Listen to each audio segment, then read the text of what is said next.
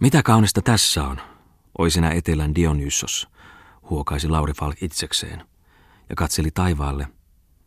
Joskin hänen mieleensä vilahti, että oli hänkin tainnut siellä etelän tyttösten kanssa. Mutta ei näin julkeasti. Siellä oli aina mystiikkaa. Ja nyt hän oli kaikki muuttuva, sillä hän oli kihloissa. Se kohtaus linnan ritarisalissa pyöri kummallisena ja hämäränä hänen päässänsä, niin että hän pysähtyi ja ajatteli, olenko, olenko minä tosiaan kihloissa? Sitten hän nauratti itsekseen. Minä, minä poikanen kihloissa. Laurista oli aina tuntunut, että hän oli vain poikanen, vaikka hänen ikänsä kuinka kasvoi. Kihloissa. Ja aikoi maanviljelijäksi – jokin ääni tuntui tosin kuiskaavan, että saattoi tuossa maanviljelyshommassa olla jotakin eriskummaista. Samoin teki hänet levottomaksi sekin, että Svea oli vastannut tähän hänen aikeeseensa huudahduksella Italiaan. Mutta kerrankin säveltäjä ja runoilija oli nyt saanut purkaa kaiken pettymyksensä ja tuskansa, joten hän vielä tuskin huomasi näitä sielunsa uusia kuiskeita. Ja lisäksi hän oli ylpeä ja onnellinen siitä, että kaunis ja hieno tyttö oli häneen rakastunut. Falkko oli vain jostakin levoton, tietämättä itse mistä.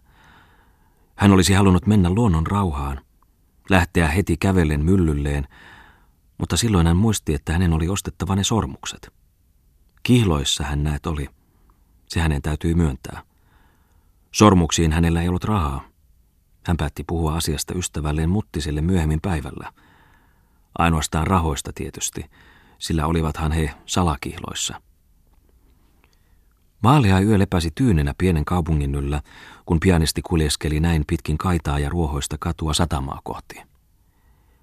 Kesäyö, mutta tuolla pienissä puutarhoissa, kirsikkapensaissa, oli Lauri Falk huomaavinaan jo ikään kuin syksyistä tummuutta. Mutta se oli kai ainoastaan kuvittelua. Mutta sen hän vain tunsi, Juhannukselta pimenevät päivät. Juhannukselta oli hänen mielestään kesä kuin mennyttä. Satamassa lepäilivät vedet valkeina ja utuisina. Auringon nousun oli vielä pari tuntia.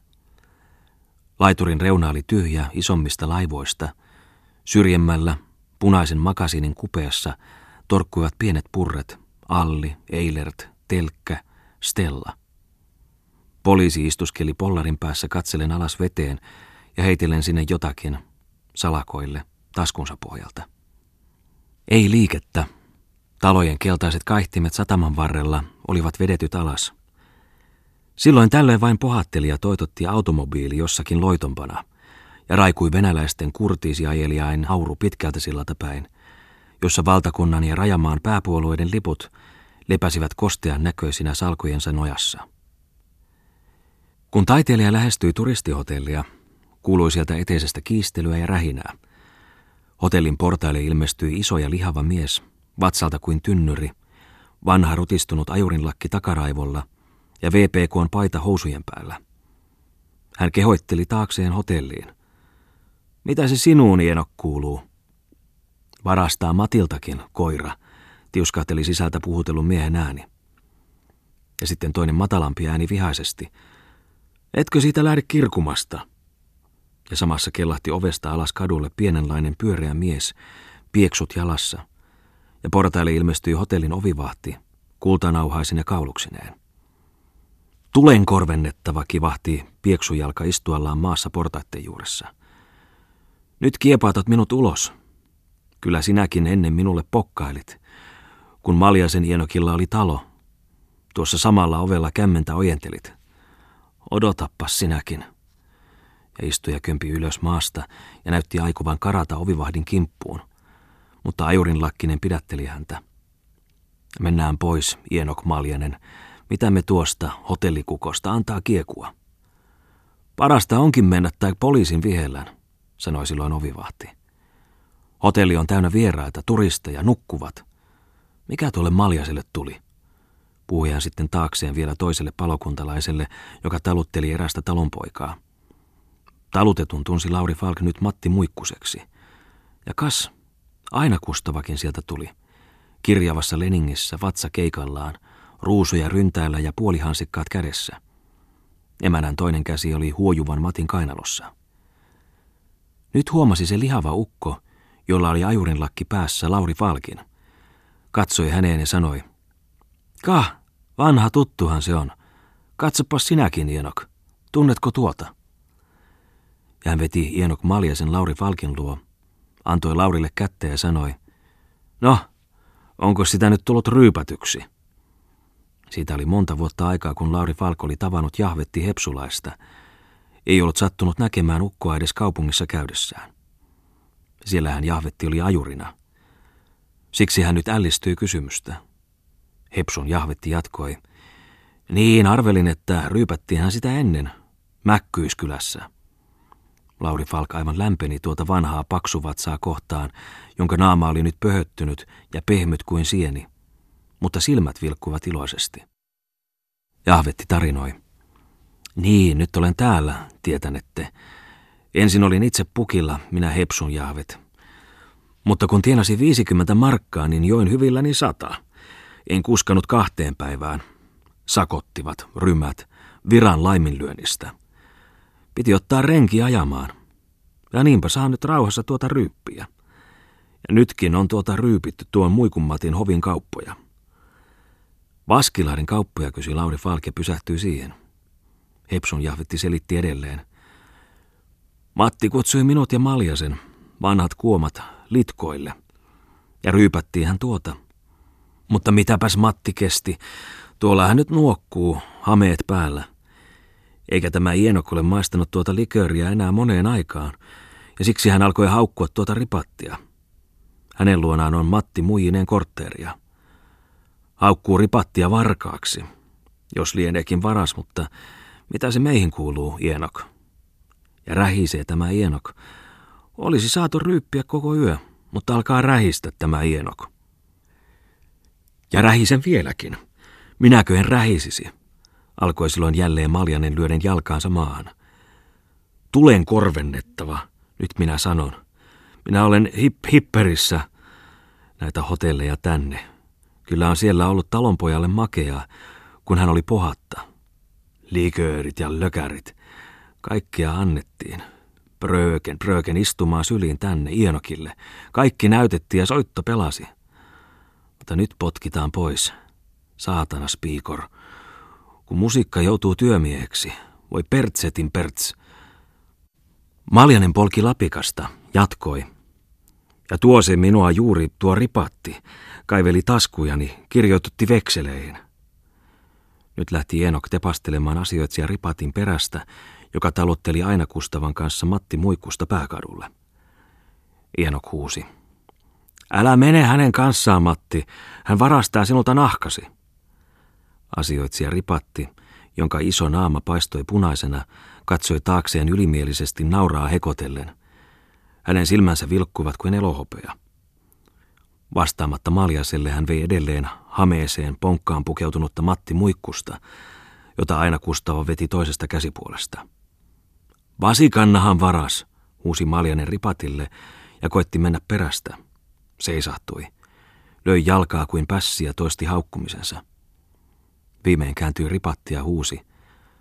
Vältähän poliisia, tuolta tulee yksi, ylämäistä. Ja vasikan nahka-asian on nimismies tutkinut. Oli todistaja tuo Matin Loinen, mutta sinä ennätit hänen luokseen ennen kuin poliisit tutkintoa pitämään ja sitten... Ei ollut todistajia kuin yksi, nauroi Ripatti.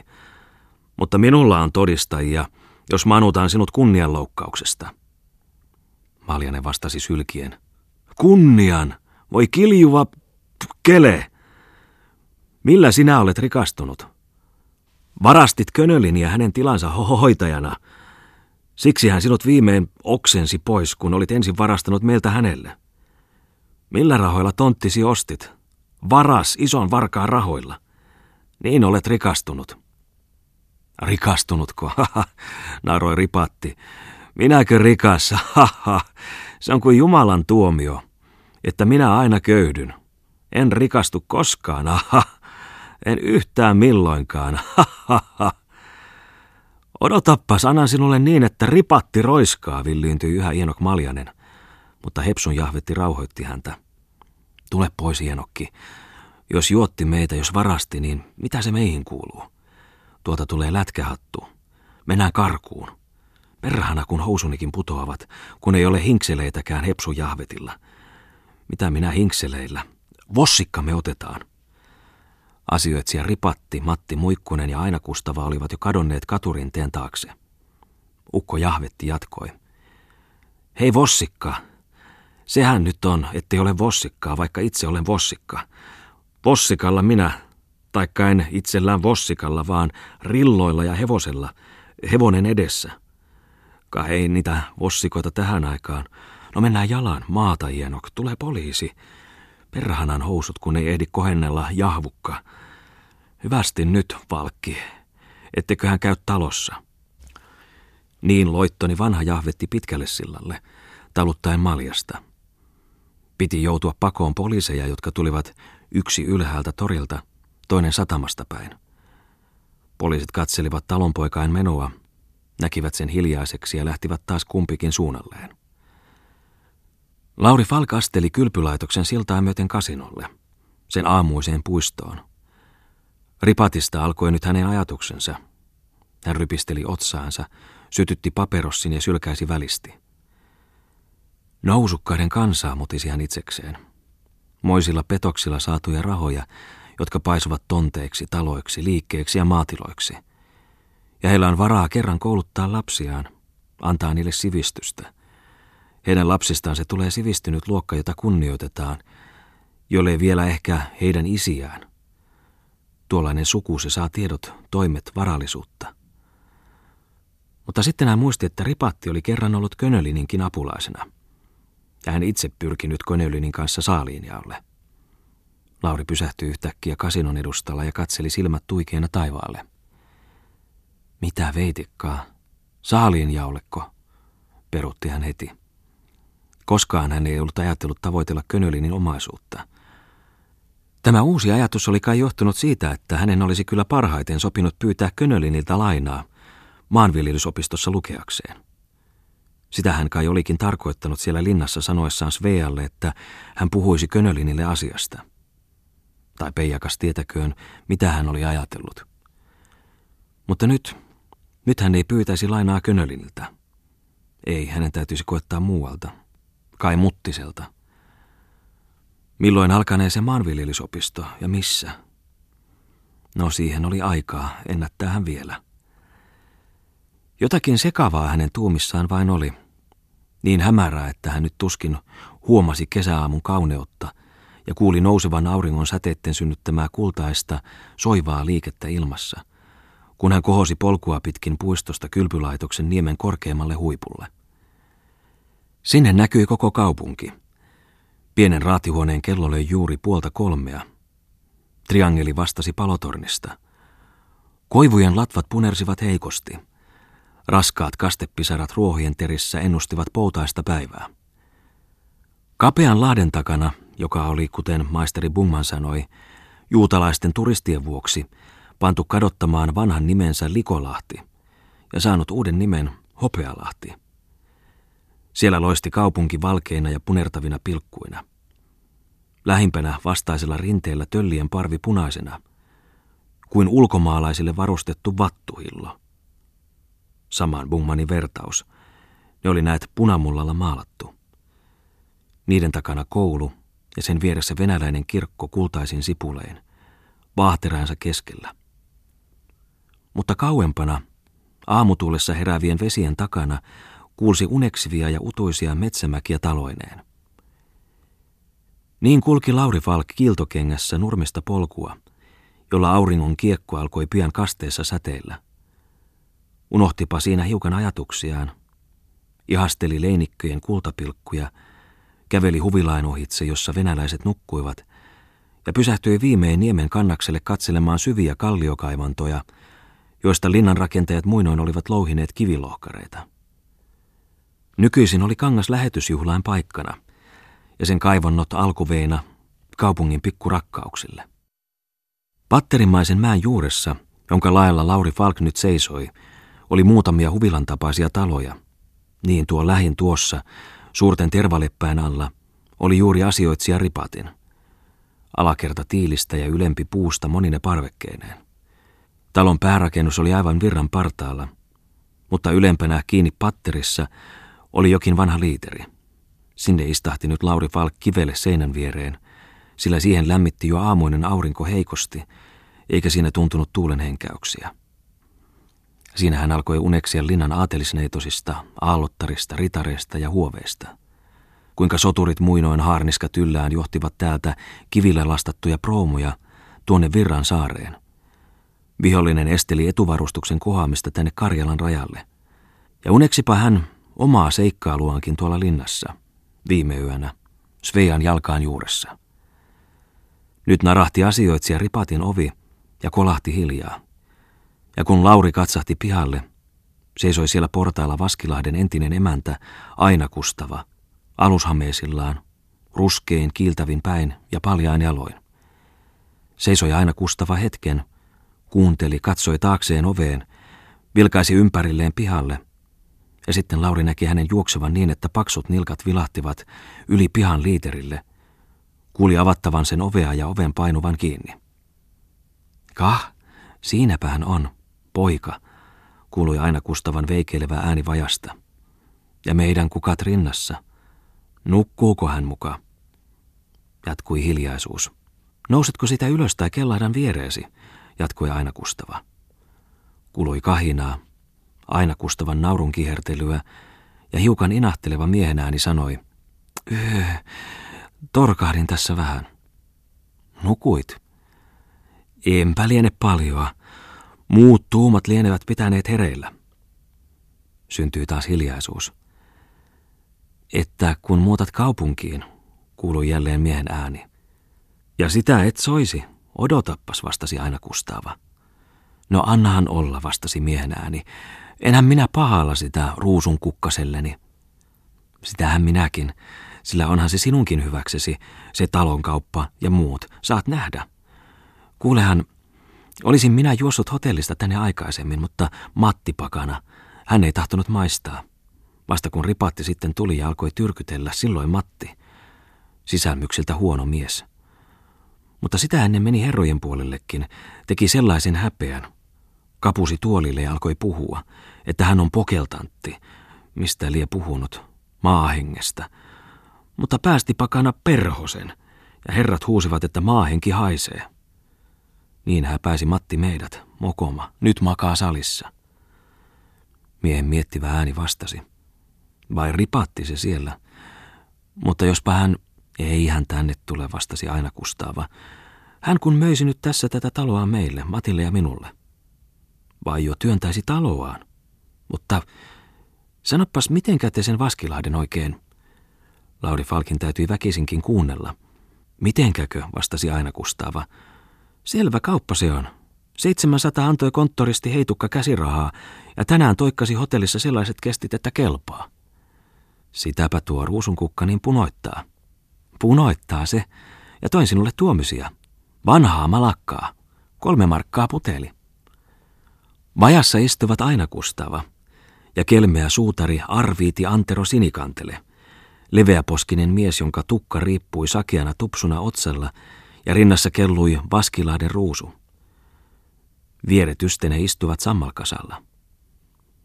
Juo pois, niin punoitat sinäkin, kehoitteli aina Kustava ja keikisti pulloa suutarin suulle.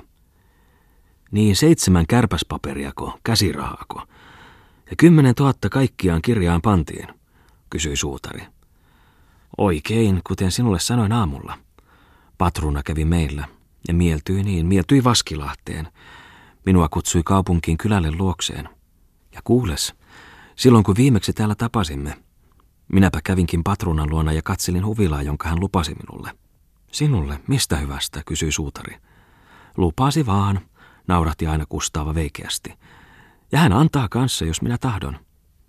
Könönenkö sinulle huvilan, tiukkasi suutari epäilen. Mistä hyvästä? Mistäkö? toisti emäntä ja nauroi leveästi. No, älä ole milläsikään, minähän vain patruunaa narraan. Ja Matille lupasi Valttarin viran. Matti Valttariksi? Mitäs kotkotusta tämä on? kysyi suutari ja sylkäsi. Miten se kauppa kävi? Aina Kustava selitti nyt. Niin, Könölin kävi Vaskilahdessa. Sanon suoraan, tykkää minusta. Kukapa ei tykkäisi. Ja lupasi myydä meille huvilansa täältä, huokealla. Ja viime keskiviikkona ajaa Sahan konttoristi meille. Kutsuttaa ulos minut ja Matin. Eihän hän jouda sisään tulemaan. Ei laskeudu kärrystään. Vetää taskustaan kontrahdin, tarjoaa Matille 10 000 markkaa Könölinin puolesta. Tahtoo puumerkit. Loisen väki otetaan todistajiksi. Taskustaan käsirahan ja pännät ja vehkeet kaiveli. Ja niin se kauppa syntyi. Ja Matti. Matti. Mitä hän sillä talolla, sellaisella? Kivikkoa. Metsässä. Ja hänellä kun on minä. Ja olin jo häntä tahtonut myymään taloa, kun patruna kävi meillä ja sanoi minulle, että antaa minulle huvilan. Niin se tehtiin. Ja hätäkös Matilla nyt. Hänestä tulee Valttari. Tai jokin muu. Istuu huvilan verangolla, katselee kesävieraita, miten ne terveydekseen kävelevät. Suutari naurahti. Vai niin? No onhan se kymmenen tuhatta. Rikas olet. Mutta se huvila. Sanotko mitä pirun kotkotusta? Sinä olet hupsu, nauroi aina Kustava. Sinä luulet minua, johan sanoin, että minä vain narraan könöliniä. Vai minä hänelle, vanhalle pukille? Mutta tuliko se lupaus huvilasta ja Valttarin virastakin kontraattiin? Kysyi suutari. Aina Kustava nauroi. Sellainenko kahdenkeskinen kauppa? Hi, mitenkä sitä voi sellaista? Heitukka vinkkasi minut syrjään ja sanoi Könelinin lähettäneen terveisiä, että saan sen, mikä oli hänen kanssaan puhuttu. Ja nyt jo antoi kymmenen tuhatta. On siinä meidän pehnata, että on vaikka antaa sinullekin. Ja sinä et soisi, että minä tulisin tänne. Ikävähän tuo on sinua. Niin, niin, nyökytti suutari päätänsä. Mutta kun parhaiksi sain Akan selväksi siitä entisestäkin, kun se on niin luulevainen, luulee minua sinuun. Mitäs juoksi perästäsi, kun lähdit luokseni? Mitäs juoksi? Näki kaikki. Silloin se hulluksi tuli. Ei herennyt luulemasta, vaikka annoin selkään. Katosi metsään. Sain syöttää, juottaa, tuudittaa lapset. Se ei ole helppoa, se. Heiluttaa yhtä aikaa vipua ja kätkyttä ja vetää pikilankaa. Ja nyt, kun sain hänet vesipytyssä istuttamalla paremmaksi. Karkasit kaupunkiin ja jätit minut. Niin, minkäs voin, vaikka ikävä tuo oli minullakin aina kustaavaa. Oi taivainen kuitenkin, kun sinä menit tulle Matille. Niin, en muka sinulle, nauratti aina kustaava. Et, etpä minulle. Muistatko, kun me siellä Ukonojalla? Niin lapsina – ja sitten tänne rippikouluun ja sinä syötit minulle rusinoita. Nätti olit, nätti. Ja muistatko Punkaharjulla, kun käytiin eikä ollut rahaa, millä hotellissa tilata? Niin puistossa istuttiin pöydän ääressä ja naputettiin kynsillä pöytään, komennettiin muka ruokaa pöytään, mutta hiljaa, ja oltiin syövinämme, vaikkei ollut mitään edessä. Joka sinä taas tuollaista, moitti aina Kustava ilkkuvasti. Minkäs sillä nyt enää? Mutta Matilla oli manttaanit ja kaikki. Suutarin pojalla ei mitään. Oi, kyllähän sinua silloin haettiin. Muistatko sen, kun Vaskilaidessa rutkua sinulle soittelin? Nätti olit köyhän vaatteessasi. Älä Veikkonen enää noista riekaleista, sanoi aina Kustaava. Sinäkin nait, sinä, äkäpussi. Mutta kuulehan, houkutteli hän sitten. Äläpäs tiedäkään. Sitäpä aioin sinulle sanoa, kun nyt tulen kaupunkiin ja oikein ihmiseksi jos tuo eukkosi sattuisi taas sekapäiseksi. Niin, sattukoon. Lähetä vaivaistaloon. Sitä vartenhan se on rakennettu. Mutta me, jos sitten tuo Mattikin vanha on, että kuolisi. Niin, ja sitten me. Sitten näet, kuka pojastansa tykkää. Sitten on minulla rahaa. On talo täällä. Sitten. No, eikö kelpaa halata edes? Minä tuolla suuni oikein sokerilla voitelin, että kun tulen ja tapaan. Liiteristä kuului leikittelevää kihertelyä ja pientä voivottelua.